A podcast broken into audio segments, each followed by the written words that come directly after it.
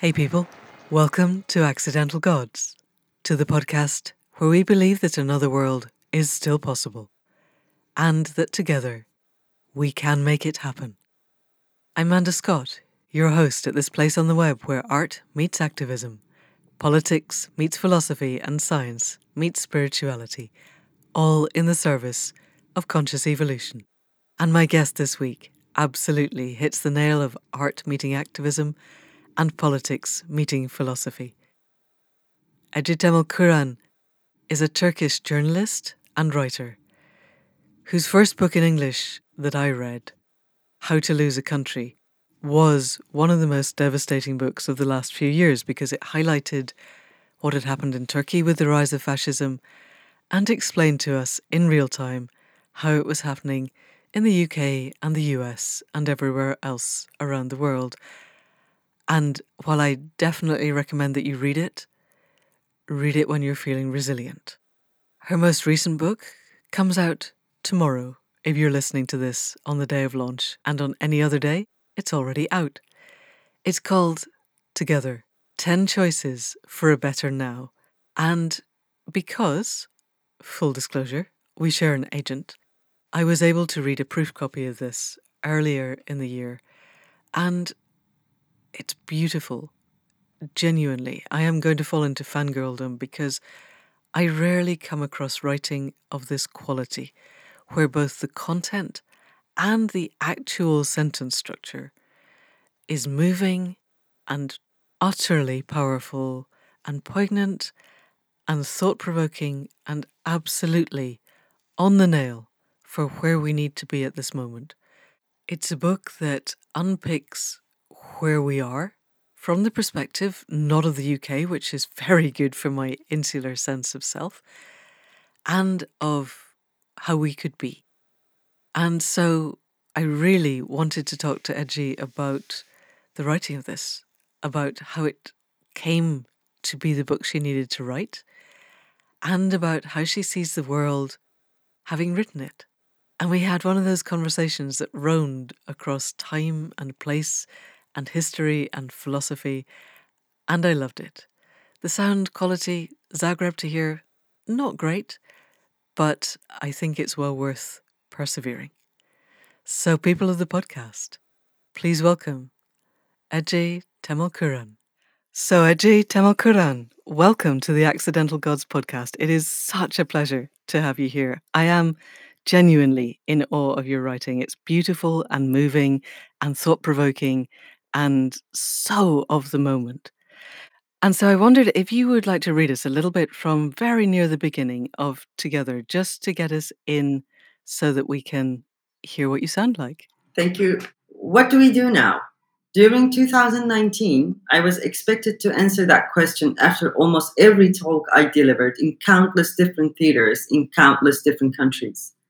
After How to Lose a Country was published, I spent almost the whole year speaking about the logic of the political machine that had created all the confusion, fear, and desperation we found ourselves suffering. No country is immune to the paralyzing political and moral plague of our times, I was saying. By the time I managed to convince the relaxed Western audiences that this new type of fascism was waging a global war against basic human reasoning, my predictions were already coming true. Each time I finished a talk, for a brief moment, the same heavy silence filled the room right before the Q&A began. In that lead-like stillness, I eventually understood. Many were trying to make a crucial choice. Shall I ask for the way out for, from this invasive insanity, or shall I just go out and have a drink to forget? After all, many of us thought that the choices we had so far being provided with today's world were rarely meaningful, or they were terrifyingly massive, like all out revolution. The West space in between where real life happened was rarely the issue. And in that real life, a period of history was coming to an end. But it rather felt like humankind was collapsing altogether. All status quos have the magical ability of deceiving the masses into believing that when the system collapses, everything else will collapse with it. Thank you. Yes. And so, And so there's so much, even just in that few paragraphs, that I would like to talk about. That's the really interesting thing about this book. I've read it several times now, and as I go through, I have a draft. I'm highlighting the bits that I really want to talk to you about. And in the end, there is more of this book highlighted than not highlighted. So before we get into it, before we really begin to look at the magical ability of the status quo to deceive us into believing that we are going down with it, and I have to say that is what keeps me awake at night, I'd really like us to get a little bit more under the skin of how Ece came to be the person who wrote both How to Lose a Country and Then Together, because they're they're books that clearly arise from the same well, but they they're different. So tell us a little bit about who you were before you started writing. uh, well, Manda, uh, thank you. First of all, I couldn't thank you in the beginning. Thank you for having me on this podcast, and thank you for reading and liking this book. Uh, before I wrote this book, I wrote How to Lose a Country Seven Steps from Democracy to Dictatorship, which was perceived as a you know hopeless book rather uh, by the audiences. Uh, though you know basic uh, bottom line of the book was that fascism is globally rising and no country is immune to this rising authoritarianism and everybody will find themselves in this paralyzing and maddening confusion which we have been through in turkey for quite a long time now. Um, so I have been living in that madness, which is still going on in my country uh, for you know until I was uh, until I came here to Zagreb uh, almost five years ago. People think that fascism is something that is um, you know limited to political realm, whereas what I experienced in Turkey, what we all experience in Turkey, that fascism is uh, very intrusive. It goes into your personal life, personal relations as well. And it does not only disrupt uh, the political mechanism uh, through oppression, but it also dismantles the basic reasoning of humankind and basic moral values, our moral consensus uh, as well. So after experiencing that, it was uh, it was a must for me to write how to lose a country. But you know what? You know when you write about evil and hopeless situations and fascism uh, when you visit fascism through your writing for uh, for a long time it almost is a reflex a natural le- reflex. You want to create something beautiful mm. uh, something more full of light so that you personally prove to yourself that you are not defeated. You are not completely erased from the history from uh, from the you know pr- from the present time. Because most of us uh, not only in turkey or in uh, those countries which are considered to be crazy not only in these countries but also in western countries i think many people feel like asking this question uh, am i going mad or is the entire world going mad? What's happening? So we are confused. We are full of fears. We feel, you know, mostly we feel defeated, I think, from, with this wave of insanity, political and moral insanity. Uh, so I thought I have to create something. I have to write something to communicate to those people that still have some residue of faith in humankind, but they don't know what to do, or uh, they don't. They feel like they're completely alone. Uh, I wanted to create this um, web, actually. If I'm lucky enough, it will happen after this book. I wanted to create this web all around the world uh, for those people who ask the question, "What do we do now?" and who are trying to mend their faith in humankind, because after a while, if you are subjected to fascism uh, and it's all its tentacles that are, that are choking life, after a while, being after being subjected to that um, insanity, you start to think maybe it's a thing that maybe the humans are not good enough. Mm. Maybe humankind is not good enough to survive. Um, it really struck me uh, during the pandemic. I don't know if you remember. Many people from different countries uh, during the lockdown starting started posting the footage uh, of uh, empty cities, and what they were were amazed by uh, was the fact that there were no humans, so the natural life, Hmm. the animals, and so on, were taking over the cities or in general life. And their fascination of this picture made me think because it felt like people loved what they saw. A world without humans suddenly started looking more beautiful Hmm. than the actual world we're living in now. So I thought, oh, this is a symptom, actually, that people, uh, that humans no longer like themselves, no longer love themselves. And speaking, even speaking of love or speaking of faith in humankind, uh, sound too naive, so naive that we cannot help but respond to this mm, love and faith to these words without sarcasm. Hmm. So this is what I see when I look at the world. For quite a long time now, we are seeing the worst of our kind representing us, not only in political life, but also in social life, in media, in culture, and so on. So I think in overall, we are feeling like we couldn't do it. Damn, we couldn't do it. I mean, as humankind, we failed, and that's the end of it. And there is this pressing urgency constantly. Now we have to do something now. And that also freezes us. Uh, we cannot do anything. And we feel like, oh, it's too late anyway. We cannot do anything. The world is going hell and, you know, humankind is coming to an end. So hmm, uh, the only thing we can do is our personal survi- survival. And we, we, you know, the only thing we can, we should focus on is this personal survival. I think survival, that's, that's creating a certain zeitgeist Mhm. that paralyzes the humankind in a very deep sense. This is why I wrote the book, and you know, it was all.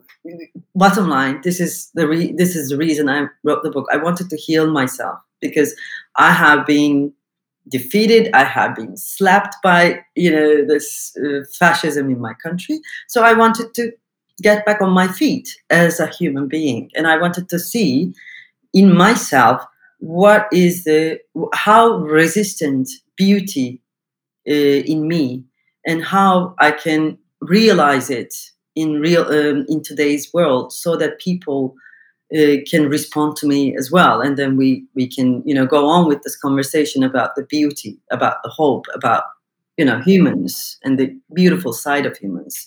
Oh my god i talk too much. No, no, it's really interesting. I'd like because I want to really go into the book and then also go into where your life has moved since then because life is ever moving and the publishing cycle means that books are always a little bit out of date. But I like because most of our listeners are in the West and we don't know how life was in Turkey. Can you describe a little bit of how it was growing up? Because you have a couple of stories in the book. Mm, Things yeah that I wrote down well, the little black fish story, which I think is just glorious, and also the story of finding dignity at school. And it's clear that even in your school days, political oppression was infiltrating the classroom. hmm And and so I'm not clear because my understanding of modern history is appallingly bad. How long ago fascism really stamped on Turkey and what was life like before? What was it like after? And how is it like now? Can you just draw us a bit of a picture of that? Sure. Turkey is one of those countries which was affected by the world Cold uh, Cold War actually, and uh, several countries in Middle East were considered to be the last frontier uh, against uh, USSR then. Uh, former USSR against socialism, against communism. So they were seen as the guards of uh, American democracy, so to speak. Turkey is a NATO country. So I was a child. Uh, I was eight years old, in fact, when the uh, the military coup happened in Turkey in 1980. I was eight years old. It was very clear to us that the people who run the state and who run the social life were changing. Our teachers were changing. The general feeling of life was changing. I, like many kids in my generation, I grew up in the shadow of military and military rule. And then on, there was democracy, but it was a crippled democracy. And today, what Turkey is going through is actually because of those days, because the you know generations of progressive people were rooted out uh, from social life, from politics, uh, from life in general.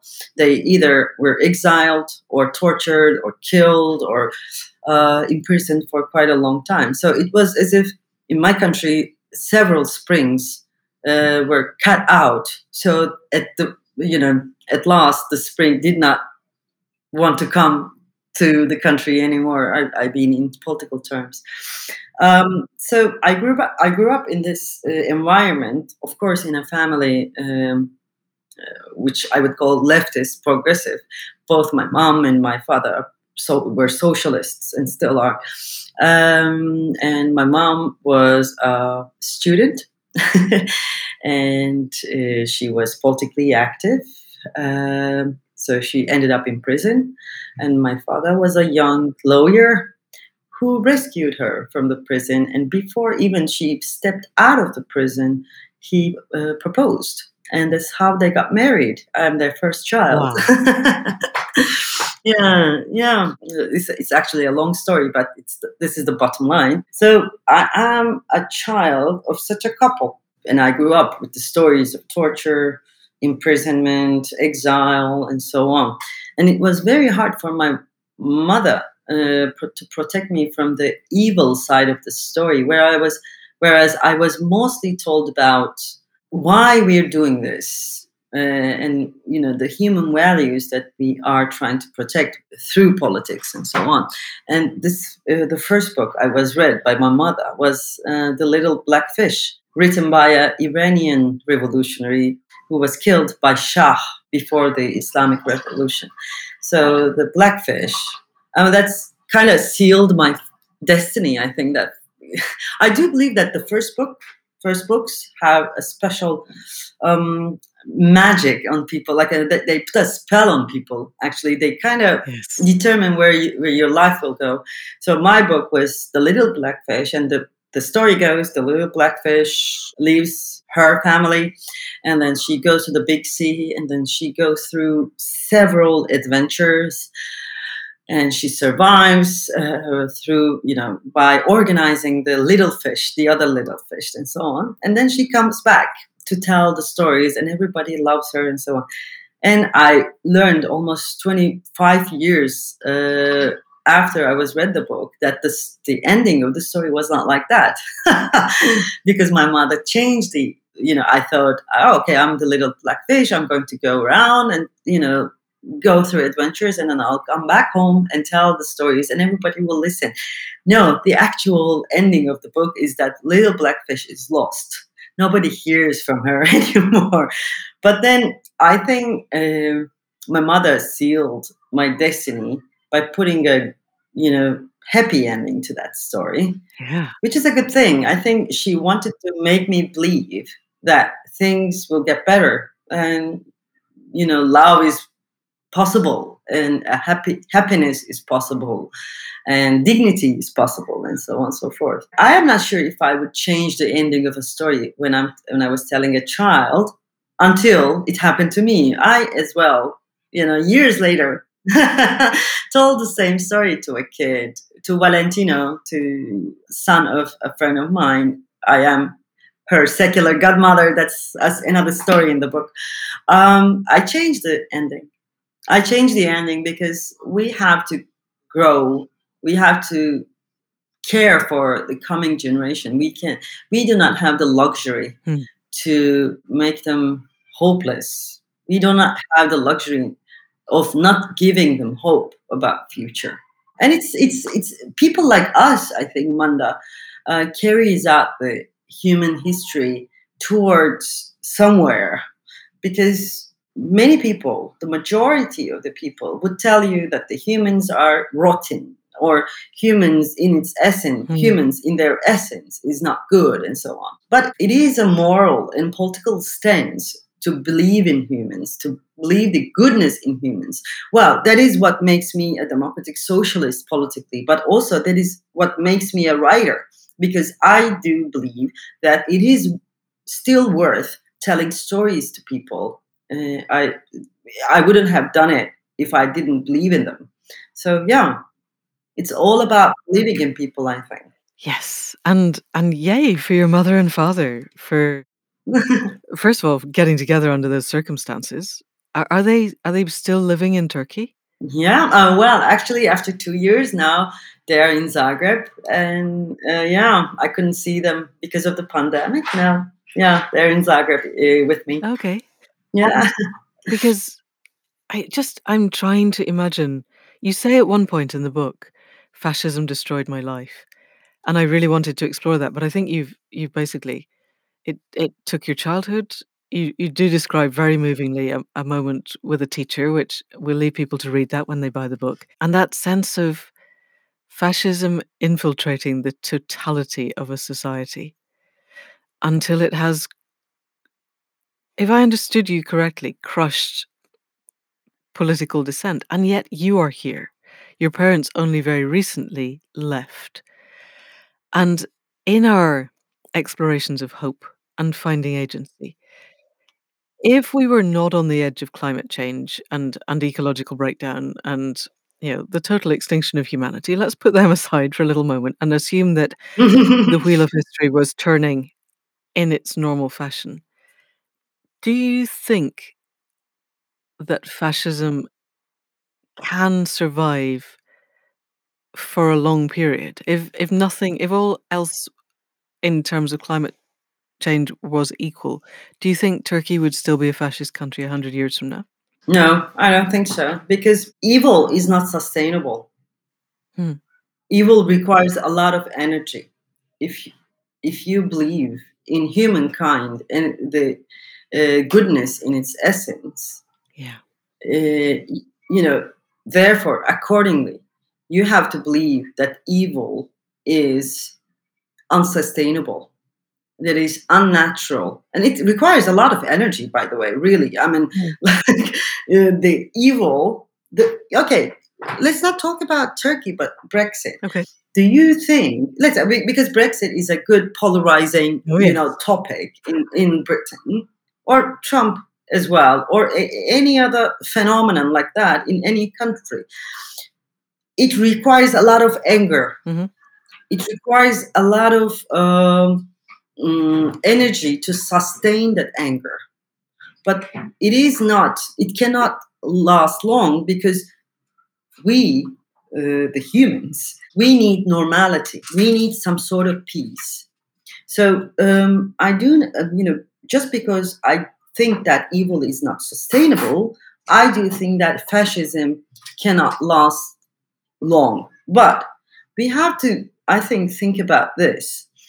When we say fascism, uh, without even noticing, many of us picture Nazi Germany, Hmm. uh, Hitler, uh, the mustache of Hitler, and the uniforms and so on. No, fascism is an ideology and also a moral um, attitude that believes that humans, in their essence, are evil. So they have to be contained.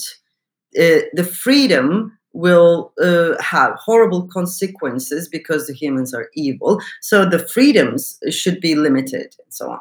So this cannot last long because I do believe that humans, whatever happens, still know that they are good. They can be good. So, yeah, fascism is a moral failure as well. No, it cannot last long, but the damage it cause it causes Hmm. that can last long, and that is what Turkey is suffering from today, actually. Okay. But taking a stance against fascism is a moral conviction. It's not a, it- not even a political, uh, you know, it's deeper than that. It's not only a political response, but al- uh, a moral conviction because you have to believe that you are evil in order to support fascism. You see? Do you think? Am I clear? Yes, but, but Yeah. I'm not sure. So this is this isn't the rabbit hole I had intended to go down, but I think it's really interesting. So if we look if we look at Brexit, if we look at the Trump phenomenon in the states, and I we I have kind of members of our extended family who who are definitely on the other side of this divide, and they don't think that they are evil at all. They think that they are the only good people in the world, and that everyone to the left of them is desperately trying to destroy all that's good and natural and balanced and pleasant, and that we just don't understand. If they're being nice to us and deciding that we're not actually evil, it's because we're deluded. Mhm. But everybody else that we would support is evil. And they, I'm watching the manufacturing of moral outrage. And I think it's one of those interesting things because you're right, it does take energy, but it's in neurophysiological terms that righteous anger is one of the single most addictive emotional states there is. It's it's pretty much up there with snorting cocaine as in terms of its addictiveness. And I'm watching the phenomenon of our age where you get to make your own reality or somebody gets to make a reality that you choose. There's a bunch of pattern matching happening.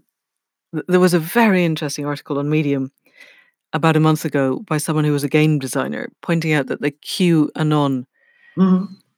uprising in the States, the extent to which they were using the mechanics that game designers have been using for a long time. I, I'll, this is probably not where either of us intended to go, but let's go here. We can always cut it out if we don't like it. So, this person, and I don't know their gender, let's assume it's a woman, just for amusement's sake, designs games that are apparently very popular that are pa- partly on computer and partly in real life. So the computer gives you clues and you go to places in real life.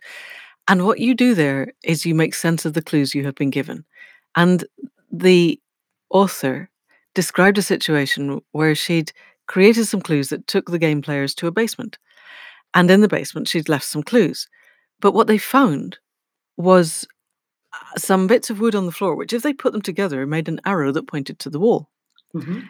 And there was nothing on the wall, but there was a sledgehammer in the corner of the basement. And she had to run in and stop them at the point where they were taking the sledgehammer to the wall of somebody's perfectly harmless basement because they had made the patterns match something and there was definitely going to be a clue in this wall. Mhm. And and it, they hadn't stopped to think that it, it wasn't a basement owned by anybody they knew and is it likely that we would require you to smash down a wall as part of a game they were so excited by having matched the patterns and they this the author then went on to say that what she's watching with the q phenomenon is the kind of psychological manipulation that makes facebook and google and all of the phds with, trying to manipulate people behind the screen look like children. Because what q has done is give people a range of conclusions and then crowdsourced the conspiracies that get the most traction and then left people to match the patterns themselves in the way that these people had found random bits of wood on the floor and they made an arrow. And because they had made the arrow because they had fitted the bits together Mhm. there's a huge amount of emotional neurological reinforcement for i i made this pattern therefore this pattern is right.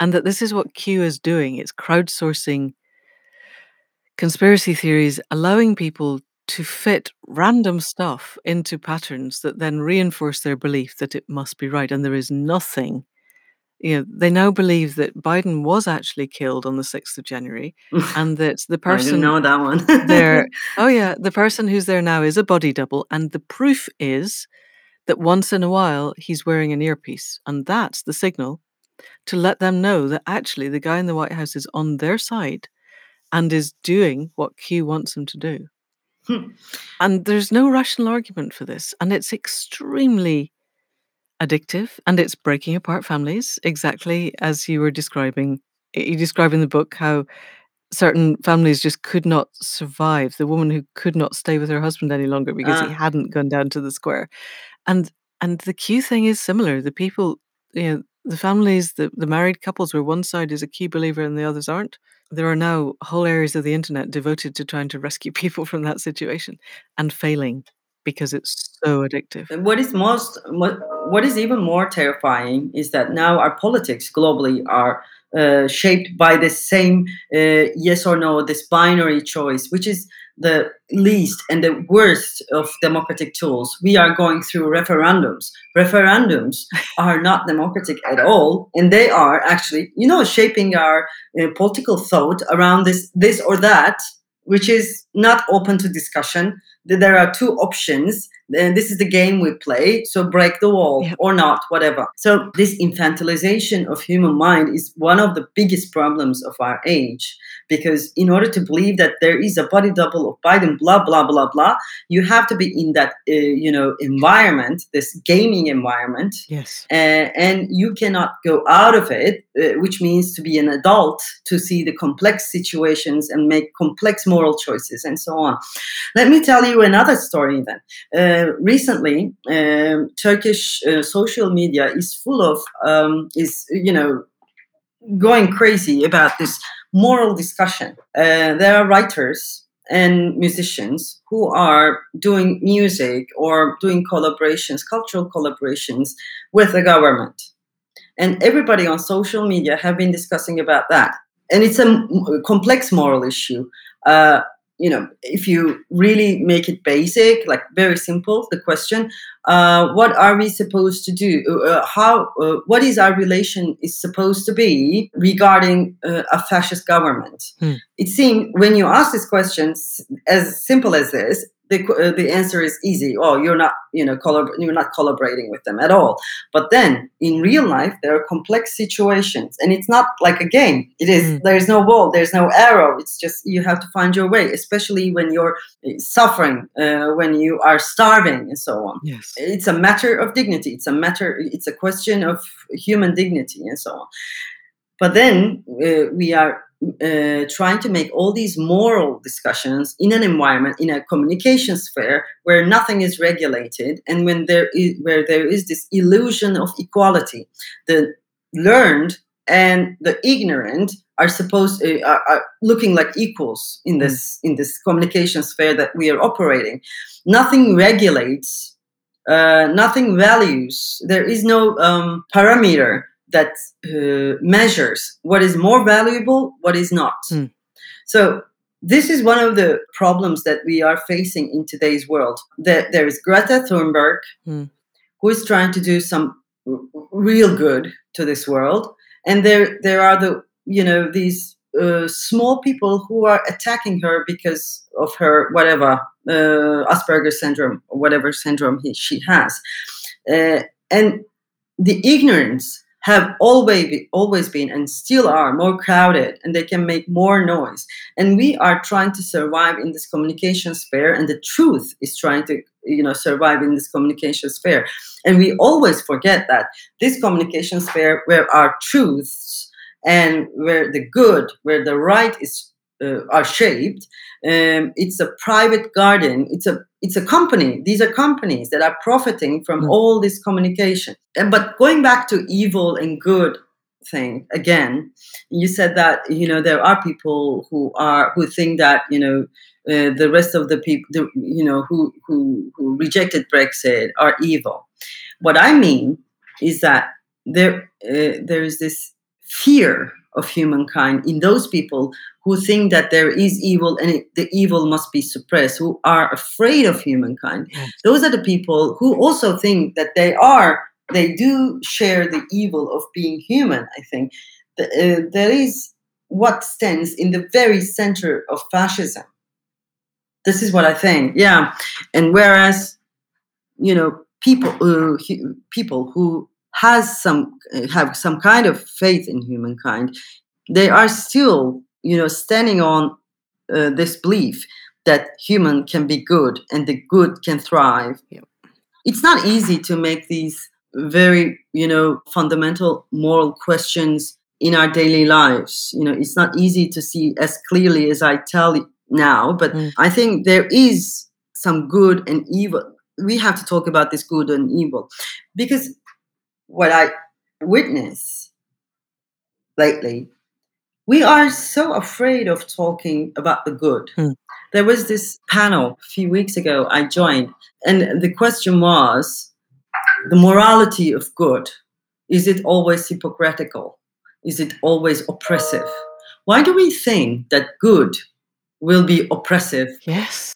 It's really interesting, but I think this is something that gets to the core of where we are. Yeah. Do you think? Yeah, they, there are people. You know, most. You know, the, the zeitgeist is too much uh, contaminated by the relativity. Say a bit more about that. Yeah, this uh, good is we cannot find what good is, and we cannot what you cannot know what right is. It is part of this post-truth society, I think, post-truth age. We cannot know what good is, and if we know that, uh, if we say what good is, it can be oppressive. I think this is also the consequence of uh, the end of Cold War because there were two polars in the world, and there were two moralities, so to speak. And as uh, the one polar collapsed dramatically, now there is only one polar, and that one polar, politically and morally, tell us that there can uh, good cannot be one, good can be multiple. So at the end, we end up with people talking about Biden, double body, blah blah blah, because that is their truth, that is their good, whatever, that's their right, that's right for them.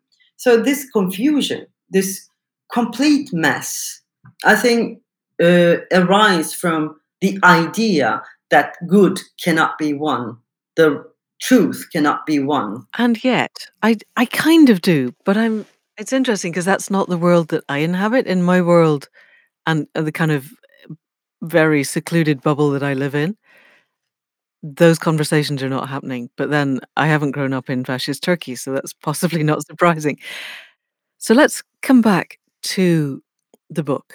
I am looking at the table of contents as we speak. And given all that you've just said about postmodern ideas of good potentially being oppressive, which I have to say does my head in, but maybe we need to redefine good. I'm looking at your your chapters, 10 chapters, and each one is about choosing. Choose hope over faith. Choose dignity over pride. I loved that chapter. Choose enough over less. And the story of your friend with the black leather jacket and and beginning to dismantle our concepts of what life was like on the other side of the Iron Curtain. And I'm wondering where are we heading in the highly complex world where there there are definitely people who think that humanity is an abhorrence and that they either need to cleanse themselves of it or the planet will be better without us. But there are also a lot of people who believe in the creative compassion of humanity, of the capacity to be communitarian, to be connected, to build the web that you spoke about at the start of people who care, of people who want a world where everybody wakes up and looks forward to the day, everybody human and not human. And that if that is possible, it's got to be not just us, it's got to also be the QAnons and the people driving everything to the political right. We can't create a future that's only good for the progressive left. So you've written the book that you've written, and you have a vision of a web, which really intrigues me, partly because I started Accidental Gods with the vision of a web all around the world. So it's triggering that same vision. If the book does what you want it to do, where will we be and what will the world look like? Great question. very, very difficult to answer, though. Unfortunately, I'm a realist person. I know that there won't, you know, I do not believe that there will be heaven on this earth. I just want normal level of craziness, hmm. not I want craziness not to be intrigued and amplified to this degree that we are living right now. Let's say the book is coming out on 13th of May. On 14th of May, starting from that day, I want people from India to talk to people in the United States. This is the beginning of what I imagine. Mm. Or from Norway to Africa, to African countries, they say Tanzania, because I know that Tanzania reads How to Lose the Country immensely for some reason. Uh, and people from Russia to, let's say, Greece. I want people like us now talking. I want them to talk and tell each other that we can do this. Hmm we can survive this. I want to see how many we are. Right. You see? Yes. I want to see how many we are because I do think that we are the majority. In fact, when I say we, I uh, the people who believe in equality, dignity, uh, justice, and goodness in humankind. I think we are majority, but we are not speaking as loud Mm. as the others. That is our problem. This world and our understanding of this world have been seized by a minority who are only interested in their individual survival and in their power games. Hmm. And I do think that people who are not making too much noise, as much noise as the others, are stronger and they can actually build a world where the good is undisputable. uh, the good, uh, the good in humankind is, is undisputable. And I know, you know, especially after seeing Greta and how many young people followed her, Hmm. I know that there is this young generation who hate us for not for not having done our job properly, Hmm. and they're going to take over very soon. And most of the things we talk today, we, we discuss today, are completely meaningless to them. They see the urgency. And I want this book to be read by them because those young people need someone to tell them the story with a happy ending, Yes. like in The Little Black Fish. This is what I want to do, do for them. And so, how are we going to make that happen, Ece? You and me. You and me? Ah, I think we have to talk about. When I say this, wh- wh- what I'm about to say was actually we have to talk about love and you know understanding and compassion more. But I am so afraid of being taken as this rainbow and unicorn person. That's why I actually want people to read How to Lose a Country before reading this book, so that they know that I am There's no danger, I promise you. very much very much uh, political and you know seeing the political reality and so on but on having known having written about that having told all these things uh, and having been the witness to the worst of political uh, reality i now say that okay this is the word we have to gather around dignity because Hmm. this word is the word that can provide us with uh, that can apply to all of us, uh, even when we are privileged. Uh, you know, we, we have a broken dignity. One, second, anger. Get rid of this, you know, anger, what addiction, because you are missing most of the story when you are angry, because your your focus is your anger and so on. And there are other ten words, I'm like uh, eight words now, all, all, all in all, ten words that I want to talk about, and I want people to talk about because there has been it has been quite a long time that we don't talk about these things. I think you are as old as me, so I can say this. Remember 70s, 80s. Now we look at those people, look at those footages uh, uh, of those people, and we see this naivete. We see they're talking about love, they're talking about you know the good and so on. We have to go back there. We have to remember to talk about these words. I think in order to create better politics and eventually a better world. And for it not to feel like rainbows and unicorns. You have a very interesting story in the book of the the taxi driver who thinks that um, Alexandria Ocasio Cortez is amazing, but he's not going to vote for her because she's all about rainbows and unicorns, which partly shows he's not been listening.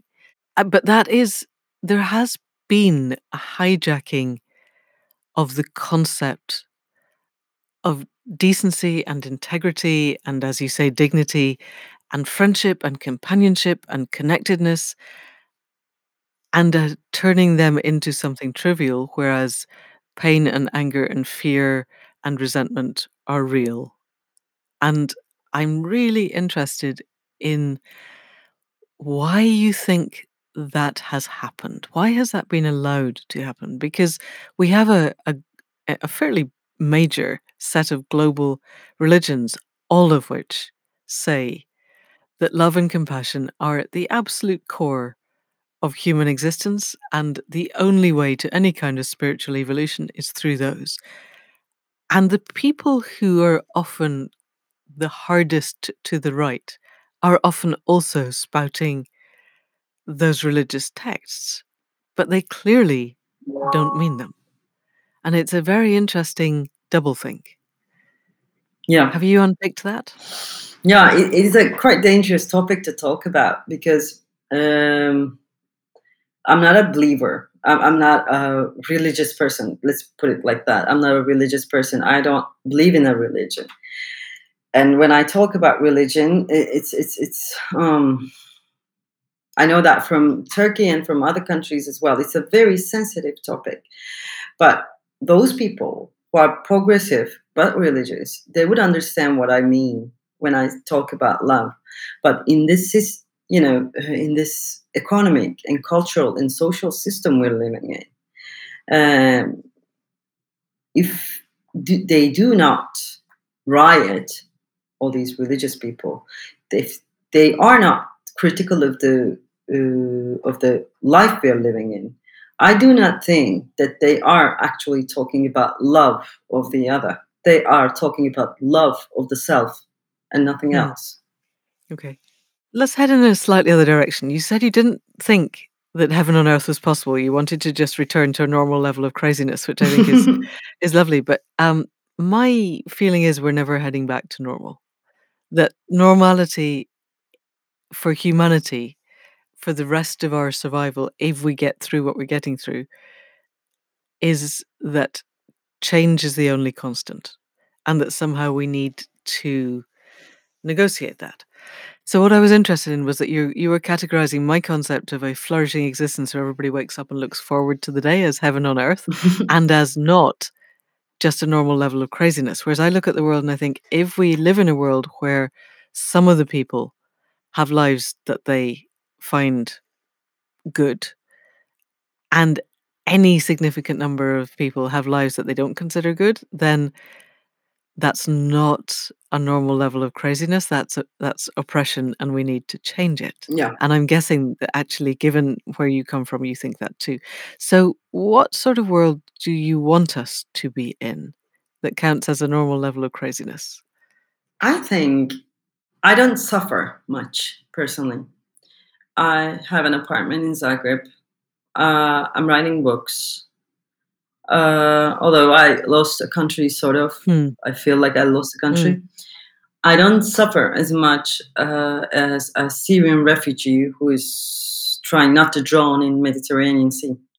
I don't want to feel the indignity of witnessing that there are people living in worse conditions than me because I feel my dignity is damaged as I see them.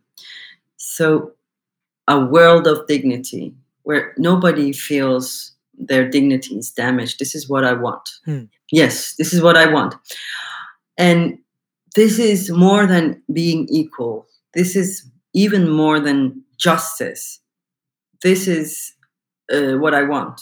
I want people where I want a world where nobody feels a, the pain of broken dignity. This is what I can say, actually. Brilliant. So I just want to let that settle for a moment. And so, partly because of my antecedents, I, I look always from the human world to the more than human world. And I'm guessing that if no human suffers the pain of broken dignity, then also everything else with which we share the planet Yeah. Is in a similar privileged position. Everything, because you your story of the bear, I had to put your book down and, and stop for quite a while after the bear, which is interesting. I could handle all the people that because nobody reading this book would think that you were rainbows and unicorns. Ece, I promise you, it's it's the places where it's uh, eye-openingly real, and yet you still have that essence of of what it is, what dignity is. Your chapter four, dignity over pride, is both really moving, but it also opened doors for me because you mentioned Brexit earlier of the wounded pride that arose out of the miners' strike. I think I, I was talking to somebody recently who grew up during the miners' strike in Britain and, and said that she can trace a direct route from the breaking of the miners' strike to the anger that boiled up and that led to the Brexit vote. And it was an anger of annihilated pride. Pride that was destroyed and never allowed to return. And yet, what you have done is to highlight the distinction between dignity and pride, and that what people actually want is to live in dignity. And so, I'm still, as we're heading towards the end of our time, trying to get a handle on how does a world work where there is no damaged dignity? How do we get from here to there is one question, but we can't get to there unless we know what it a little bit about how it functions. The words do not change the world. Even if you write Das Kapital or Little Red Book, people change the world. Hmm. But people needs people need words, and I'm giving this word now uh, to them. There can be a world where there is no indignity. This word is for those people who believe in this, and then they work towards that, you know, world that we're talking about. And I choose to believe in this. Faith has this lovely aspect. You cannot uh, refute it. I believe in it. Yes. And I have to believe in it in order to survive mentally and emotionally and physically, even. And I want people to believe in it. End of story. Hmm. That's it. this is a moral and political conviction. And I do think that we have to work towards that. Otherwise, what is the choice? What is the other choice? The other choice, okay, the you know, the world without indignity is not possible. Okay, good for you. Go and die then. Hmm. Now, this this thought, if we believe in this, this can change the world. Well, we can build it. You see, this is one. This is one of the things that I want to. I, I kind of discuss in the book. Uh, this system has imposed ins- itself on us for so long, uh, you know, for such a long time, and for with such force that we find it almost absurd to think that we can overcome it. Yes, we can. Yes, we can, of course. Hmm. And there are economists, there are dentists, there are teachers, there are road builders who can who believe in this and who know how to do this. Yeah. They know how to build a road without indignity. They know how to uh, design an economy without indignity. It's just we don't talk enough, and we were not given the tools to realize this world. We couldn't seize tho- those tools yet. Hmm. And so, what you're giving us, I am parsing this as I speak. What you're giving us is the foundational belief that a life lived with dignity is both possible and laudable, and that if enough of us work towards that, we can make it happen. Absolutely. That's that's that's pretty good. Actually, that'll that'll do for now. I will work the rest of my life onto how we make it happen, um, and we can cross that bridge when we get there. So we are heading very nearly towards an hour. Is there anything, any message for people listening, other than be part of a web, talk to people, create dignity? What else would you like to say to people as we close? Mm, maybe this. I didn't write this book to make you feel better, uh, but I wrote this book to make all of us better. Hmm. I think there's a big difference in between, and I really hope that people get out of this book with the feeling of, mm, why not?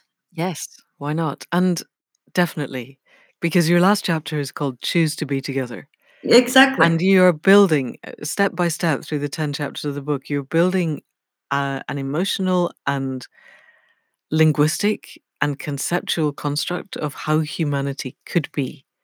And I, I, as I said at the start, I think it's beautiful. And so they can come with why not, but I think they can come with more of an imperative. Really? I think they can come with that imperative belief. You know what? One more thing. I, I actually now I'm thinking I want this book to be read mostly by young women Okay. because they're going to change the world Yes. and they need some tools to do that, like words and tools and everything. So I hope a few words can be taken from this book for their coming journey and struggle. Brilliant. Well, I will buy copies for both of my wife's daughters, who are both young mothers. I'm not sure how much reading time they have, but they will have copies. Because the great thing about this is you can open it and read a bit and come back later and digest it because the writing is so beautiful. I know I've said that many times, but it is actually true. Oh, thank you. Thank you. And there are ideas that we can take in isolation, digest them, and come back and then knit them all together with time. So it's a perfect book for young women, actually, even when they're getting up at four in the morning with a child that doesn't sleep yet. Absolutely. Yeah. very close to my idea of hell, but there we go. Um, some people like it. Good. I think I think that's an extremely good place to end. This has been amazing and wonderful, and thank you so very much. And I hope the book does everything that you want it to do and more. Thank you. Thank you, Manda. This was wonderful. Thank you very much. So that's it for another week. Huge thanks to Ece for the perspicacity of her thinking, for the breadth and the depth, for the breadth and the depth of everything that underlies her ideas. It's always inspiring recording this podcast, but talking to someone with that level of intellectual grasp of the world, that's the best bit. So I really enjoyed today. I hope you did too. We will be back next week with another conversation. And in the meantime, enormous thanks to Caro C for the sound production and for the music at the head and foot. Thank you to Faith for the website and the tech. And thank you to you for listening. If you like what you hear, give us five stars in a review so Google knows we're there, or head over to Patreon and give us some money. That would be nice. And if you know anybody else who wants to be part of the generative dance of the world, then do send them this link. And in the meantime, that is it for now. See you next week. Thank you and goodbye.